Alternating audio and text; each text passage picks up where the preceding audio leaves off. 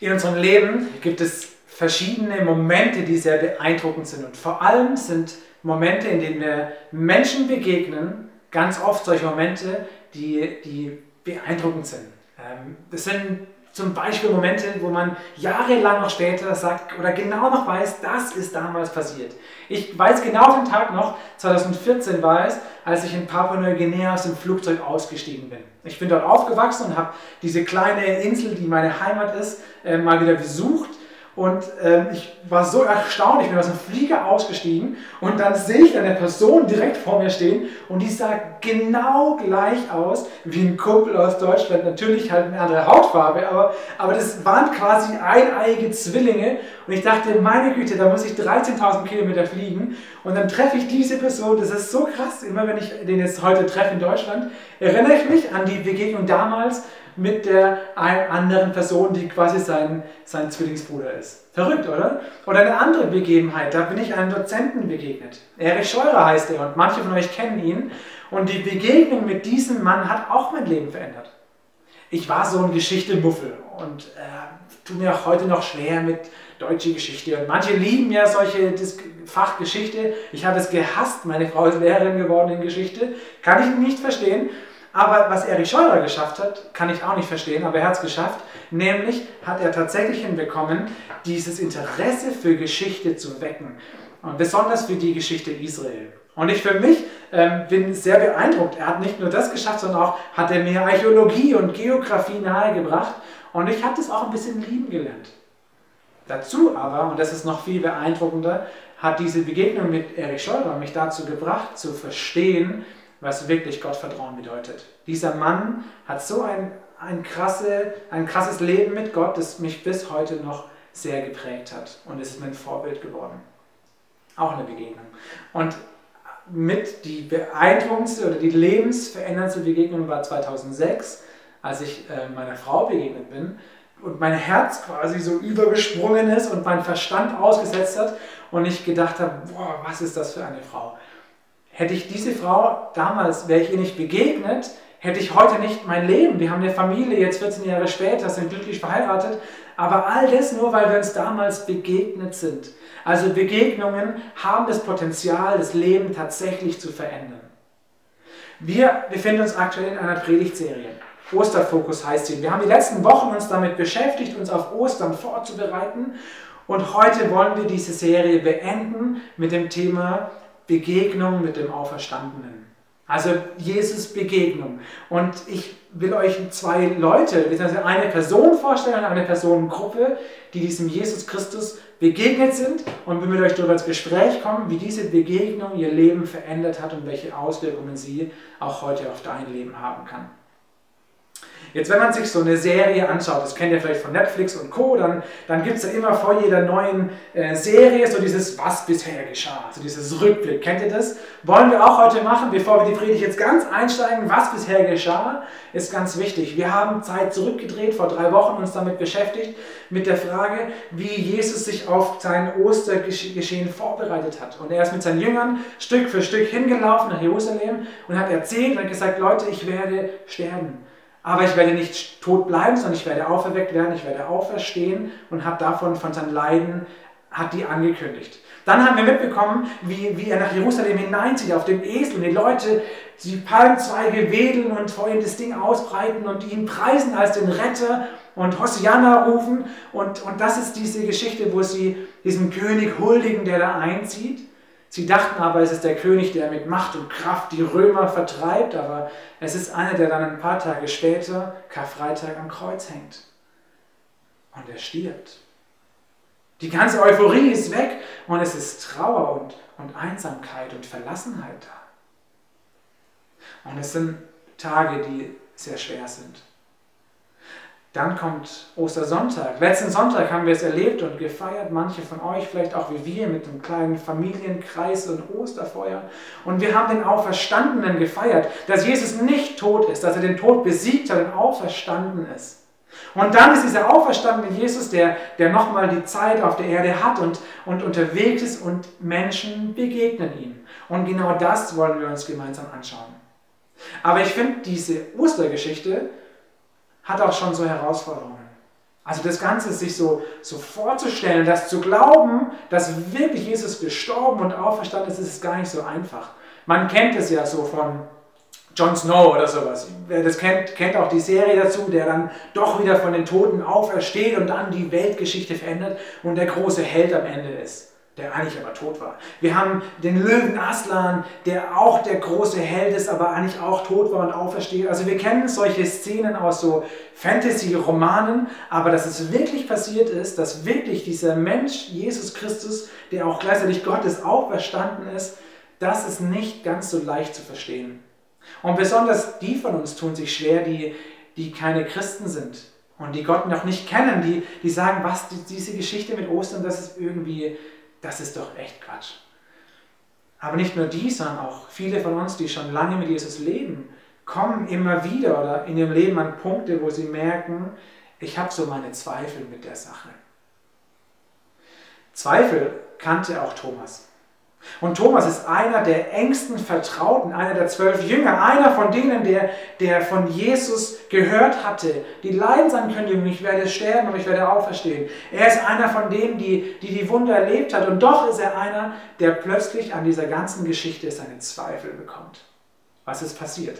Es ist Folgendes passiert. Die Jünger, also die anderen Jünger, Thomas war nicht dabei, hatten das Privileg, dass der auferstandene Jesus sich ihnen offenbart hat. Jesus hat sich ihnen gezeigt und, und sie haben gemerkt, es ist tatsächlich wahr, er ist auferstanden und, und hat mit ihnen dann geredet und hat, ihnen, hat mit ihnen Zeit verbracht. Und, und dann kommt Thomas einige Zeit später dazu, Jesus ist wieder weg und sie sagen, hey Thomas, weißt du was, wir haben Jesus gesehen, er war hier. Und Thomas so, äh, nein, glaube ich nicht, kann ich mir nicht vorstellen. Und das lesen wir nach in, im Johannesbrief. Und wer mitlesen will, darf mit aufschlagen, Johannes 20. Da heißt es von dieser Begebenheit, wie dann die Jünger, Thomas eben erzählt, dass Jesus da war. Da heißt es, 2024, Thomas, einer der zwölf Jünger, der auch Zwilling genannt wurde, war nicht dabei, als Jesus zum ersten Mal ihnen erschienen ist. Deshalb erzählten die Jünger ihnen später, wir haben den Herrn gesehen. Doch Thomas zweifelte. Thomas zweifelte. Das glaube ich nicht. Ich glaube es erst, wenn ich durch seine durchbohrten Hände gesehen habe, also krass, also äh, seine durchbohrten Hände gesehen habe, und mit meinen Fingern will ich sie fühlen und meine Hand will ich in die Wunde an seiner Seite legen. Also er sagt nichts anderes, er sagt, ich glaube erst dann, wenn ich ein Zeichen bekommen habe, wenn ich wirklich erfühlen kann, dass dieser auferstandene Jesus da ist und ich diese Kreuzesmale sehe, dann glaube ich. Vorher glaube ich nicht. Ich will ein Zeichen haben und ich will das bewiesen haben. Und ich glaube, auch diese Sätze kennen wir sehr gut. Ich will einen Beweis haben, ich will einen Beleg haben. Ich bin einer, der schon lange mit Jesus lebt und ich habe immer auch die Chance genutzt, Menschen, die Gott nicht kennen, davon zu erzählen, weil das das Beste ist, was es gibt, mit Jesus zu leben. Und ich habe meine Arbeitskollegen genervt und meine Fußballfreunde und ich, und ich will den Leuten aber sagen, ey, pass auf, es gibt diesen lebendigen Jesus Christus. Und ich habe schon sehr oft gehört, okay, wenn ich ein Zeichen bekomme, dann glaube ich. Also anders formuliert, wenn, wenn ein Zeichen da ist, ich will ein Zeichen als Grundlage für meinen Glauben haben, dann funktioniert es.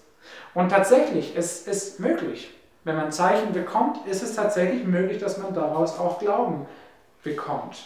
Johannes 11 zum Beispiel, das ist eine Geschichte von, von Jesus und Lazarus. Lazarus ist tot, schon vier Tage und er, er stinkt und müffelt und es ist richtig eine, boah, so eine, eine stinkige Leiche, wie sie beschrieben wird. Und er ist auch in einem Felsengrab beerdigt.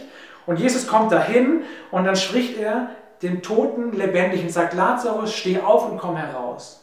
Und es ist eine, eine große Menschenmenge mit dabei. Und dann heißt es hier in Johannes 11, Vers 45 und 46, viele von den Juden, die bei Maria gewesen waren, glaubten an Jesus, nachdem sie dieses Wunder an Lazarus gesehen haben. Viele glaubten, nachdem sie so ein Zeichen bekommen haben, nachdem sie gesehen haben, was Jesus tut, ist Glauben entstanden. Also ja, Zeichen bewirkt Glauben aber eben auch die andere Seite. Und deswegen ist es mit den Zeichen so ein bisschen eine zweischneidige Sache. Vers 46 direkt danach. Aber einige liefen direkt zu den Pharisäern und berichteten ihnen alles. Es waren auch einige mit dabei, bei denen nicht dieser Glaube Jesus Christus so entstanden ist, sondern sie haben angefangen, dann auch zu zweifeln und dass es irgendwie Quatsch ist und haben da Hokuspokus dahinter gesehen und haben dann mit den Pharisäern einen Komplott geschmiedet, der im Endeffekt Jesus ans Kreuz gebracht hat. Also die einen haben Glauben bekommen durch ein Zeichen, aber die anderen nicht. Und das Zeichen nicht immer Glauben bringen, davon spricht Jesus öfters. Und das kommt auch an verschiedenen anderen Stellen vor, dass wir uns nicht nur darauf verlassen dürfen, dass irgendein Zeichen kommt, sondern, sondern es gibt eigentlich ein einziges Zeichen, das, das ausreicht und das viel wichtiger ist als so viele kleine Zeichen, die wir uns wünschen. Lasst uns gemeinsam erst den Korintherbrief aufschlagen. Da heißt es in Kapitel 1 ab Vers 22, die Juden wollen Wunder sehen und die Griechen suchen nach Weisheit. Also die eine Kategorie von Menschen, die wollen Wunder sehen, die wollen ein Zeichen haben, die wollen so einen Beweis haben, dass Gott wirklich da ist.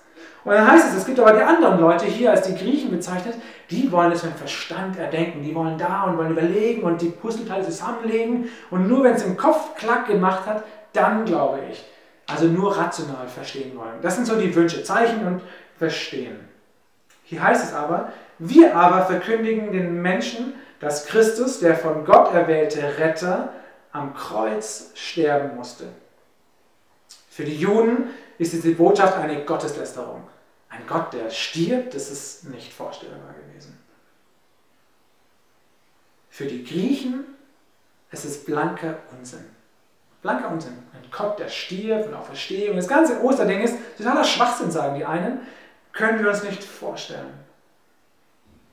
Und dennoch erfahren alle, die von Gott berufen sind, gerade in diesem gekreuzigten Christus Gottes Kraft und Gottes Weisheit. Was Gott getan hat, übersteigt alle menschliche Weisheit. Auch wenn es unsinnig erscheint und was bei ihm als Schwäche aussieht, übertrifft alle menschliche Stärke. Also das, was, was sie sich nicht vorstellen konnten, was sie sich nicht im Verstand ausmalen konnten, das ist passiert. Gott geht einen einen verrückten Weg. Es wird auch beschrieben von dem, von dem Skandal des Kreuzes, also von diesem unvorstellbaren Ereignis, das Gott gewählt hat. Und genau das ist ein Zeichen, das Jesus gegeben hat. Ein Zeichen, das, das ein für alle Mal da ist und das sie bekommen haben. Und ich finde es schon auch sehr, sehr wichtig, dass wir auf der einen Seite wissen, okay, wir dürfen das Zeichen wünschen und Gott geht auch unter Umständen darauf ein, nicht zwingend immer, aber Gott geht auch auf, ging auch auf Zeichen ein und auch heute noch. Aber dass es ein Zeichen gibt, das noch viel wichtiger und viel wertvoller ist. Und Jesus macht es selber deutlich. Als Thomas ihn ja auch fragt, oder er sagt, ich würde gerne ihn selber fühlen und ertasten und so, dann begegnet Jesus ihm. Und dann passiert, dass Thomas auch Glauben bekommt. Nachdem er die Male anfasst, kommt er zum Glauben und spricht tatsächlich und sagt, mein Herr und mein Gott. Also er sagt, du bist wirklich der Auferstandene, ich glaube an dich. Und dann sagt Jesus folgendes. Du glaubst, weil du mich gesehen hast. Wie glücklich können sich erst die schätzen, die mich nicht sehen und trotzdem glauben. Also Jesus sagt, es ist gut, es ist okay, dass du durch das Zeichen mich gesehen hast. Aber wie glücklich können die sich schätzen, die eben kein Zeichen bekommen und dennoch an mich glauben. Und das ist schon so eine Sache, dass, dass, dass Zeichen nicht immer da sind. Dass nicht jeder auch ein Zeichen bekommt, aber dass dennoch Glaube entstehen darf.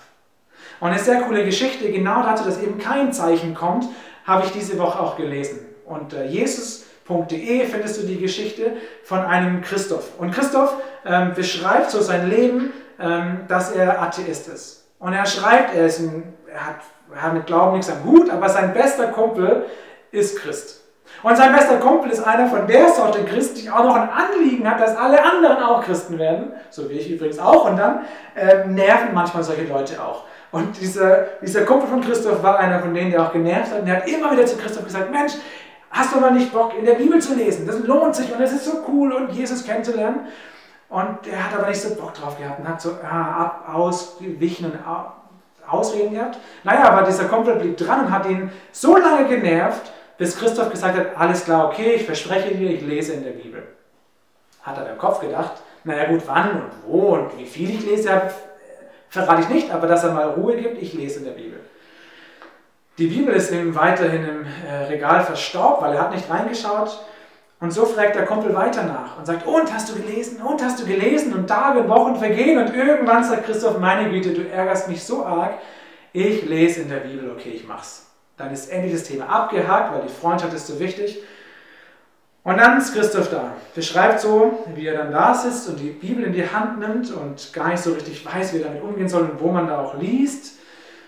Und dann betet er, vielleicht zum ersten Mal in seinem Leben so richtig, und er sagt, Gott, wenn es dich wirklich gibt, dann schenk mir ein Zeichen. Dieses typische, Gott, ich will ein Zeichen haben, dann glaube ich. Und Christoph dachte mehr so, dass der Tisch schwebt oder dass die Lampe rausspringt aus der Wand und wieder reingeht oder andere verrückte Sachen. Er dachte eher an solche Zeichen und war mal gespannt, wie Gott reagiert. Und dann nimmt er die Bibel, beschreibt er so und, und schlagt sie auf, random, irgendwo an einer Stelle und er schlägt Matthäus 16 auf. Und er liest tatsächlich folgende Worte. Eines Tages kamen Pharisäer und Sadduzäer, um Jesus auf die Probe zu stellen. Sie verlangten von ihm, ein Wunder als Beweis, dass Gott ihn gesandt hatte. Also es kommen Leute, die wünschen sich ein Zeichen von Jesus, dass er wirklich der von Gott Gesandte ist. Jesus sagt dann zu ihnen, wenn sich der Himmel abends rot färbt, sagt ihr, morgen wird das Wetter schön. Und wenn er sich morgens rot färbt und trübe aussieht, dann wisst ihr, heute wird das Wetter schlecht werden. Aus den Zeichen am Himmel könnt ihr das Wetter vorsagen, aber die Zeichen dieser Zeit könnt ihr nicht deuten. Was seid ihr nur für eine böse und gottlose Generation? Ihr verlangt nach einem Beweis, doch den werdet ihr nicht bekommen. Boah, das hat gesessen. Dieser Christoph sitzt dann da und, und schlägt dieses, diese Stelle auf. Ihr seht euch nach einem Zeichen, aber ihr werdet keins bekommen. Ihr seid eine böse und gottlose Generation. Und er hat sich so ertappt gefühlt und hat gemerkt, wie Gott in sein Herz hineinschaut und, und hat in dem Moment verstanden, das ist kein Zufall. Er sagt, er ist ein Zockertyp und seine Bibel hat tausend Seiten und er hat ausgerechnet, wie wahrscheinlich war es, diese Stelle zu finden. Und es ist vielleicht doch ein großer Zufall, aber er merkt, nein, Gott hat hier in sein Herz hineingesprochen. Und zwar so arg, dass Christoph selber nur noch vor Gott treten kann und sagen, dich gibt es, ich glaube. Und ist Christ geworden. Und er beschreibt, das finde ich sehr beeindruckend, wie eben dieses Nicht-Zeichen bekommen für ihn ein Zeichen wurde. Hier heißt es, ich zitiere, als ich sicher gehen wollte, dass es Gott nicht gibt, als ich ihm ein Zeichen bat, das ich eigentlich ja gar nicht haben wollte, da ließ er mir durch die Bibel sagen, dass ich tatsächlich kein Zeichen bekäme. Und genau das wurde ein Zeichen für mich. Also verrückt, oder? Da, da wo ein Mensch gesagt hat, ich zweifle an diesem Gott und dann kann es nicht geben und es ist unmöglich, hat Gott ihm irgendwie kein Zeichen gegeben und doch ein Zeichen und der hat einfach gemerkt, an diesem Gott ist was dran. Als Jesus hier mit den Leuten spricht, Matthäus 16, ist ein Satz, den ich gerade nicht weitergelesen habe. Also ihr wünscht euch ein Zeichen, aber ihr werdet keins bekommen. Ihr habt ein Wunder gesehen, das am Propheten Jona geschah. Mit diesen Worten ging Jesus weg und ließ sie stehen. Das sagt Jesus den Leuten. Er sagt, ihr kriegt kein Zeichen. Hey, ihr habt schon eins.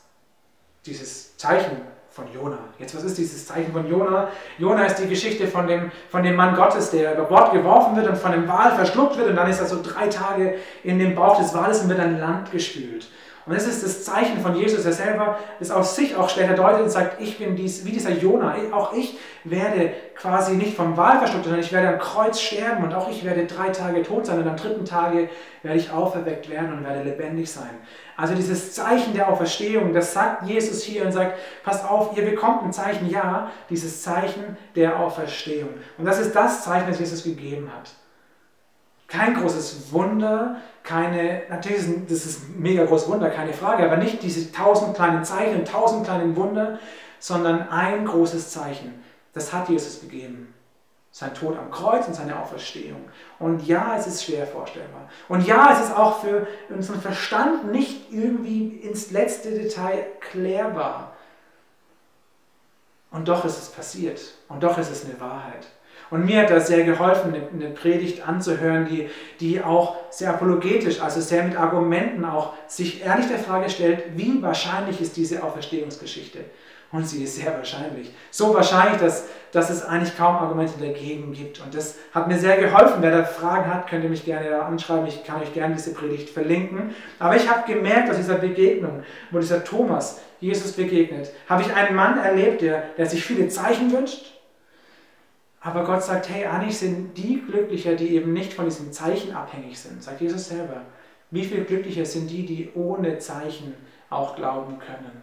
Und ich wünsche dir, dass du nicht so eine Zeichen- und Wundersucht hast und sagst, ich glaube nur dann oder mein angefochtener Glaube ist erst dann wieder lebendig, wenn Gott sich wirklich mit Macht und Herrlichkeit mir zeigt, sondern dass du sagen kannst, hey Moment, ich besinne mich an Ostern. Und was da passiert ist, das ist ein Zeichen, das ein für alle Mal gegeben wurde. Das Zeichen des Jonas, das mir tatsächlich hilft in meinem Glauben. Und die zweite Begegnung ist die Begegnung mit mit den Jüngern am See Genezareth. Es ist eine Begegnung von, von, von den Leuten, die tatsächlich mit Jesus unterwegs waren. Aber jetzt ist die Zeit nach der Auferstehung, wo sie ein paar Wochen später dann wieder alleine für sich waren. Und diese Jünger waren hauptberuflich vorher zum Teil auch Fischer gewesen. Also sie hatten echt Ahnung von dem Handwerk und waren viel fischen. Und so wird eine Szene beschrieben in Johannes 21, wo diese, ein Teil der Jünger auch wieder fischen gehen wollen. Und sie fahren mit dem Boot raus auf den See Genezareth und nehmen sich Zeit, die Fische zu fangen.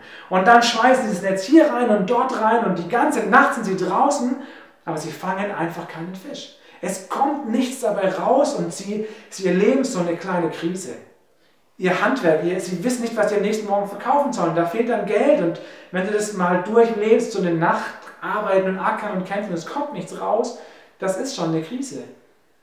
Na klar, es ist nicht eine Krise, die Corona uns bringt. Es ist nicht eine Krise mit Arbeitslosigkeit, eine Krise mit, mit Freunden und, und Anvertrauten und Verwandten, die sterben. Das ist, das ist nicht eine Krise, aber auch eine Krise, auch eine Herausforderung. Und in diesem Fischen geben sie irgendwann auf. Und es wird morgen und sie schippern dann ans Ufer zurück und dort sehen sie eine Person am Ufer stehen. Und sie erkennen, diese Person ist der auferstandene Jesus. Und sie merken, wir, wir, wir sind nicht alleine. In unserem Moment, in unserer Situation, in unserer Herausforderung, Jesus ist tatsächlich da. Und nicht nur das, dass er da ist in der Krise, sondern sie kommen ans Ufer und gehen hin zu ihm, und, sondern Jesus hat sogar auch Hinweise. Und er macht ihnen Mut und sagt, komm, zieht noch mal los, nimm mal das, das Netz und werft noch einmal an der einen Stelle raus. Und ich hätte verstanden, wenn diese erfahrenen Fischersleute sagen würden, Jesus, bei allem Respekt, aber wir wissen, von was wir leben. Du bist vielleicht Handwerker und vielleicht so Schreiner von deinem Beruf. Wir sind Fischer. Wenn einer weiß, wann und wo wir fischen, dann doch wir. Aber nein, sie sagen, okay, ich lasse mich darauf ein, in meiner Herausforderung, in meiner Krise, dass Jesus in mein Leben hineinspricht. Und sie fahren nochmal raus und tun das Netz nochmal rausschmeißen und es wird komplett voll. Es ist so voll, dass sie es nicht mehr, mehr schaffen, reinzuziehen und sie schleppen diese Fische mit an Land zu Jesus, der ihnen in ihrer Krise tatsächlich auch geholfen hat. Doch nicht nur das, sondern Jesus lädt sie ein und sagt, kommt her, ich habe euch, hab euch ein Frühstück vorbereitet. Hier ist ein Feuer und da, ist schon, das sind Fische, die schon drauf braten. Und ein Brot hat Jesus vorbereitet und er lädt sie ein, mit ihnen zu essen und versorgt sie. Und wer mal so einen Tag geackert hat oder so eine Nacht und, und so Kräfte entzerrt ist und dann endlich die lange Sende Pizza essen darf, der weiß, wie gut es tut, wenn man mal versorgt wird nach so einem harten Arbeitstag. Und das hat mir gezeigt, dass, dass Jesus zum einen da ist, auch wenn wir ihn gar nicht sehen, dass er da ist, auch wenn wir denken, wir kämpfen alleine auf hoher See und dass er uns aber versorgt, dass er unsere Nöte kennt und sich auch deren annimmt. Diese beiden Begegnungen, finde ich, lohnen sich, wenn man sie sich in Erinnerung ruft. Die eine Begegnung mit Thomas, dem Zweifler, der, der nicht glauben konnte. Und der sich solche Zeichen gewünscht hat und Jesus tatsächlich gesagt hat, okay, ich gebe euch oder ich gebe dir ein Zeichen. Aber gleichzeitig sagt Jesus, eigentlich sind die glücklicher zu schätzen, die nicht von solchen Zeichen abhängen. In Klammer, weil nicht immer Zeichen auch Glauben bewirken. Deswegen hasche nicht nach Zeichen und nach Wundern, sondern besinne dich an dieses ganze Ostergeschehen. Leg deinen Osterfokus auf das, was passiert ist und daraus wirst du diese ganze Kraft ziehen können, die dein Leben verändert. Und das Zweite, was mir diese Begegnungen gezeigt haben mit dem Auferstandenen, Jesus ist da. Er ist da, wo du gerade nicht weiter weißt. Er ist in deinem Leid, wo, wo Menschen sterben. Er ist in deinem Leid, wo du nicht weißt, werde ich einen Beruf bekommen. Ich muss mich bewerben, aber es braucht mich gerade niemand. Alle haben die Betriebe runtergefahren. Ich muss Arbeitslosigkeit anmelden. Gott ist da, wo du einfach nicht weiter weißt, werde ich mit, meinen, mit meinem wenigeren Gehalt überhaupt meine Rechnungen bezahlen können. Ich will dir sagen, Gott ist da und er kennt deine Nöte und er will dich, will dich auch versorgen und will sich um dich kümmern. Und dann ist die spannende Frage, vertrauen wir darauf, dass diese Begegnungen mit dem Auferstandenen auch heute noch mit unserem Leben zu tun haben? Und ich kann dir Mut machen, es zu tun. Ich habe es getan. Viele von uns haben es getan und, und wir können bezeugen, es lohnt sich, diesen Auferstandenen zu begegnen. Und dann mögen alle anderen Begegnungen, meine Frau, mein Dozent, dieser Zwilling aus Neuguinea, das sind tolle Begegnungen, aber die einzige, die wirklich das Leben nachhaltig verändert, ist die eine, dem Auferstandenen Jesus zu begegnen. Weil er auch der Einzige ist, der wirklich ewiges Leben dir schenkt. Lasst uns beten. Lieber Vater im Himmel, ich danke dir so sehr, dass du deinen Sohn Jesus Christus auf diese Erde geschickt hast. Ich danke dir für diese Bereitschaft, Jesus, dass du ans Kreuz gingst, dass du dich hast töten lassen für uns und für unsere Schuld. Und diesen furchtbaren Weg auch auf dich nimmst. Und es ist schön zu wissen, dass du auferstanden bist, dass du den Tod besiegt hast, diese Konsequenz der Schuld und dass nichts mehr ist, was uns von dir trennt. Und ich wünsche mir so sehr, dass wir darauf bauen, dass wir unsere Zweifel mit der Kraft, die du uns gibst, zurückdrängen können. Und dass diese Zweifel nicht unser Leben beherrschen, sondern dieser Auferstehungsglaube. Und dass wir nicht von dem abhängen, dass wir Wunder erleben, sondern dass dieses Wunder, was du uns geschenkt hast an Ostern, dass das unser Fundament ist des Glaubens.